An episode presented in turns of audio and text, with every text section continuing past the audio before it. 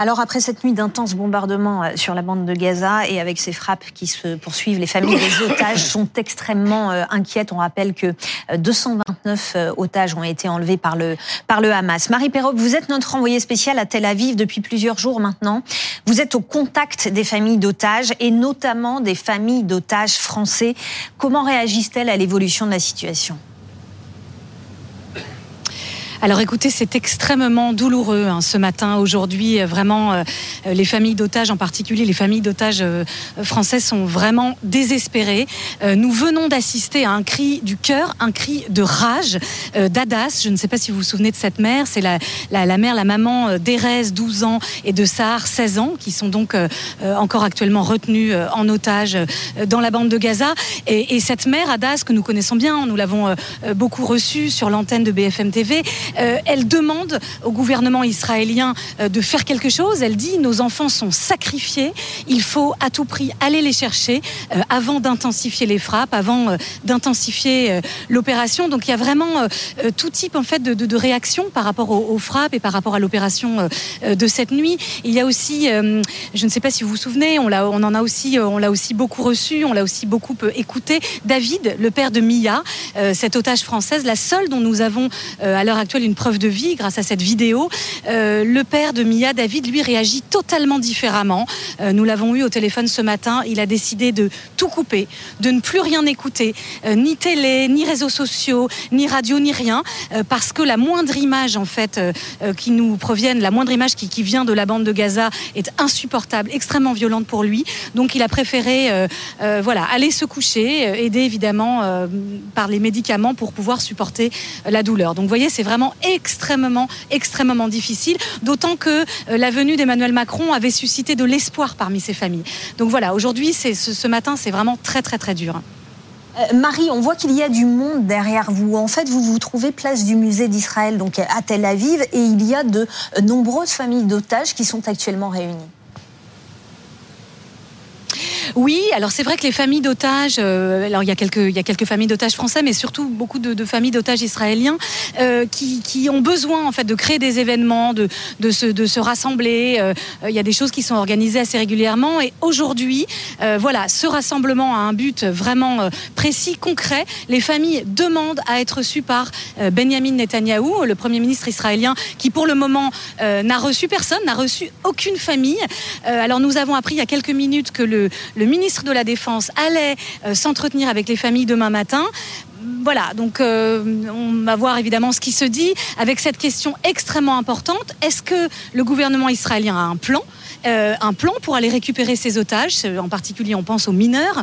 Est-ce qu'ils naviguent à vue Est-ce que les otages ont été localisés Voilà, on ne sait pas du tout où on est. Je vous propose d'écouter cette mère que vient d'interviewer pour nous Anne Lorbance.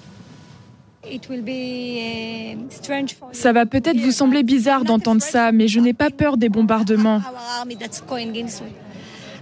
J'ai peur du Hamas qui tue des enfants devant leurs parents ou vice-versa. J'ai peur de ceux qui prennent les bébés, les grands-mères, les grands-pères, ceux qui ont pris mon fils.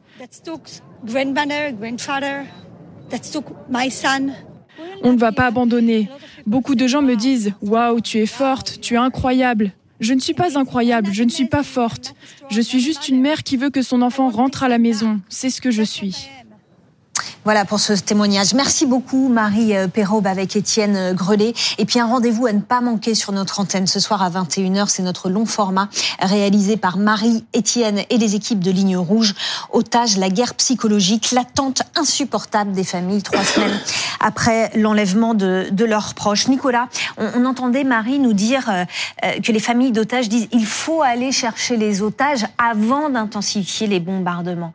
Est-ce que cet appel a des chances d'être entendu eh, euh, Tout simplement, on va dire cet appel qui est terrible, qui est émouvant, qui est compréhensible, euh, je dirais, il se, il se heurte quand même à des grandes difficultés logistiques.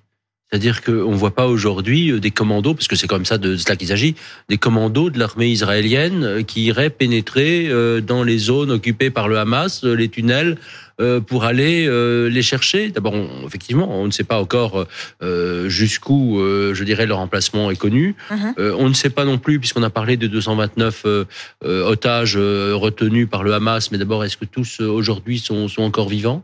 Et, et, malheureusement, le Hamas dit qu'au moins 50 seraient morts. Voilà, c'est ce que dit le Hamas. Voilà, et là aussi, tous les chiffres, il n'y a, a, aucune, aucune mm. certitude parce que encore une fois, ce que dit le Hamas est sujet à bah caution et, on n'a pas d'informations. Donc aujourd'hui, je veux dire, on comprend cette angoisse, mais on voit pas opérationnellement euh, en tout cas pas pour l'instant. Peut-être lorsque les opérations au sol auront un peu progressé, cela sera-t-il possible? Je dis bien peut-être, je mets beaucoup de précautions, mais aujourd'hui on ne voit pas malheureusement comment cette demande des familles pourrait être entendue. Mm on, va regarder les visages de ces euh, otages enlevés donc il y a maintenant euh, trois semaines par l'organisation terroriste, des hommes, des femmes, des enfants, des, des, adultes, des personnes âgées, des civils et des soldats, des Israéliens, mais aussi des binationaux et des étrangers. Parmi eux, il y a des Français. On ne sait pas combien exactement. On sait que neuf Français sont toujours portés disparus, que certains sont otages et que la France a reçu des preuves de vie. En trois semaines, seuls Quatre otages ont été libérés, quatre femmes.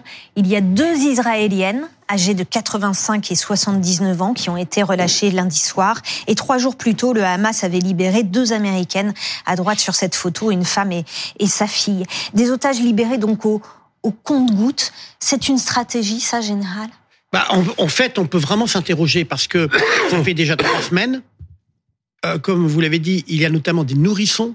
Donc je suis étonné que le, Hamas euh, euh, dire là il fait preuve de entre guillemets euh, excusez-moi de très mauvaise volonté parce que garder des, des, nourrissons de quelques mois ou des enfants voire des personnes très âgées traduit quand même le fait que le Hamas n'est pas prêt en quelque sorte à vouloir lâcher du lest et c'est ça c'est extrêmement inquiétant pour la suite. Alors on va voir comment se négocie en coulisses la libération des otages. Hein. Il y a des pays qui jouent le rôle de, de médiateur, Fanny, et il y en a notamment deux qui apparaissent en première ligne, deux pays. Effectivement, le premier, c'est le euh, Qatar, un tout petit pays, mais pourtant incontournable. Il parle avec tout le monde hein, dans la région. Euh, le Qatar, qui est euh, notamment un allié à la fois politique et financier du Hamas. Et vous allez le voir, le Qatar, qui a notamment joué un rôle majeur pour la libération de ces deux Américaines hein, il y a huit jours, et qui désormais parle aussi avec la France. La France tente de collaborer avec le, Qatar pour aussi euh, permettre la libération des otages euh, français. Il y a également un autre pays euh, en première ligne, c'est l'Égypte.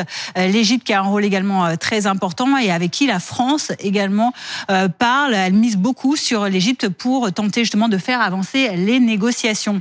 Alors on va voir également que en France, il y a certains services qui forcément sont à la manœuvre. Qui exactement hein, pour tenter de faire libérer ces otages? Alors vous l'imaginez, l'arsenal de négociation est forcément très secret, mais voici les acteurs qui pourraient être mobilisés. À commencer par Catherine Colonna, la ministre des Affaires étrangères et évidemment tout son ministère. Les diplomates peuvent également être mis à contribution pour ces médiations. Euh, la France peut aussi euh, avoir recours à des négociateurs de la cellule interministérielle euh, de négociation, par exemple un négociateur du RAID et du GGN pour du conseil, pour du positionnement hein, sur place. Les organisations non gouvernementales qui ont l'avantage d'être sur le terrain, elles aussi peuvent être euh, utilisées pour ces euh, missions de, médiation et approcher au plus près euh, les preneurs d'otages et enfin évidemment les services de renseignement français. Merci beaucoup, Fanny. Nicolas, est-ce que les événements hein, sur le terrain de ces dernières heures fragilisent le sort des otages? De toute manière, on a l'impression que le Hamas, de toute manière, n'avait pas d'intention de les libérer. Euh, d'ailleurs, dans sa logique euh, criminelle, on ne voit pas pourquoi il l'aurait fait, parce que euh, d'une certaine manière, là, il se dit, je détiens un élément malgré tout de pression ou de négociation avec lequel, de manière totalement cynique et froide, je vais pouvoir jouer sur le plan international. Les libérer, c'est se priver de ce, de ce moyen. Donc, euh, je ne pense pas que ça change fondamentalement les choses. Euh, général, on a appris ce matin qu'un haut responsable du, du Hamas euh, affirme que le mouvement palestinien tente actuellement de localiser des otages qui ont la double nationalité israélienne et russe pour tenter de les libérer. Pourquoi eux? Alors, d'abord, parce qu'il y a une délégation du Hamas qui est à Moscou. Donc, ça fait quand même très mauvais genre d'avoir, lorsqu'on est reçu à Moscou, d'avoir des otages là-dessus. Ce qui est assez assez étonnant, c'est de dire qu'ils ils, vont faire effort pour essayer de, de, les localiser. Ça veut dire quoi aussi? Ça veut dire que euh, dans la bande de Gaza, qui fait 360 km carrés, euh, peut-être que la direction du Hamas ne sait pas forcément où sont tous les euh, tous les otages. En tout cas, c'est extrêmement paradoxal de voir, sachant que Moscou joue un rôle très ambigu puisque Moscou discute de manière régulière avec euh, Benjamin, Benjamin Netanyahou, mais aussi avec Téhéran. Donc c'est un imbroglio qui est très gênant pour euh, le, le Hamas dans ses discussions avec Moscou. Eh, Nicolas, dans ces négociations pour euh, les libérations d'otages, le Hamas négocie des contreparties? Ben justement, aujourd'hui, on ne voit pas effectivement quelles seraient les contreparties, parce que euh, tout simplement, Israël ne va pas, euh, même si les otages sont libérés, ne va pas dire on va euh, arrêter notre opération et on va laisser le Hamas prospérer, se développer, continuer potentiellement ses actions terroristes. Donc, on ne voit pas effectivement quelles sont les contreparties. Encore une fois, possibles, que ce soit d'ailleurs dans la logique je dirais, d'Israël, ou que ce soit dans la logique même du Hamas, on ne voit pas ce que les uns et les autres peuvent proposer aujourd'hui. Je voudrais qu'on parle d'un autre acteur euh, euh, général, c'est le CICR, le Comité international de la, Croix-Rouge, qui en fait a géré jusqu'à présent la logistique des, euh, libérations des otages, qui se présente comme un intermédiaire neutre. Sur cette vidéo diffusée par le Hamas, on voit les, les équipes du CICR récupérer les otages qui ont été libérés. Ils vont les chercher, les transportent hors de Gaza. Mais comment les otages quittent cette bande de Gaza? Alors, le CICR, donc Comité international de la Croix-Rouge, joue un rôle majeur dans toutes les négociations dans le monde entier dès qu'il y a des prises d'otages. La difficulté, c'est que il faut que celui qui a pris en otage euh, se mette en contact avec un intermédiaire, et puis il va falloir en quelque sorte euh, transférer euh, les otages. Et là, eh bien, euh, ça passe par des contacts avec euh, les représentants de la Croix-Rouge, d'ONG. Il faut sécuriser le lieu euh, où le transfert va se faire, d'autant plus que la caractéristique de, des détachements de la Croix-Rouge, c'est qu'ils ne sont pas armés. Leur seule protection, c'est effectivement euh, la, Croix-Rouge hein, euh, de, l'organisation. Et donc, euh, tout ça demande beaucoup de discussions très, très discrètes, parce qu'il y a aussi un autre aspect, c'est que le Hamas qui détient ces otages ne veut surtout pas révéler les lieux de détention. Donc, c'est la raison d'ailleurs pour laquelle les libérations ont souvent lieu de nuit pour justement éviter d'identifier et ça permet euh, voilà pour que euh, les services euh, israéliens ou autres bah, ne parviennent pas à identifier les lieux où sont détenus les otages. Alors le sort des otages qui suscite beaucoup de questions évidemment de la part des téléspectateurs. On a Gabriel qui nous demande a-t-on prévu un couloir humanitaire pour les otages retenus à Gaza? Nicolas non, la, la, la, réponse est non. et je vois pas d'ailleurs qui pourrait le, le, le, prévoir, que ce soit d'ailleurs le Hamas ou que ce soit les autres puissances de la région.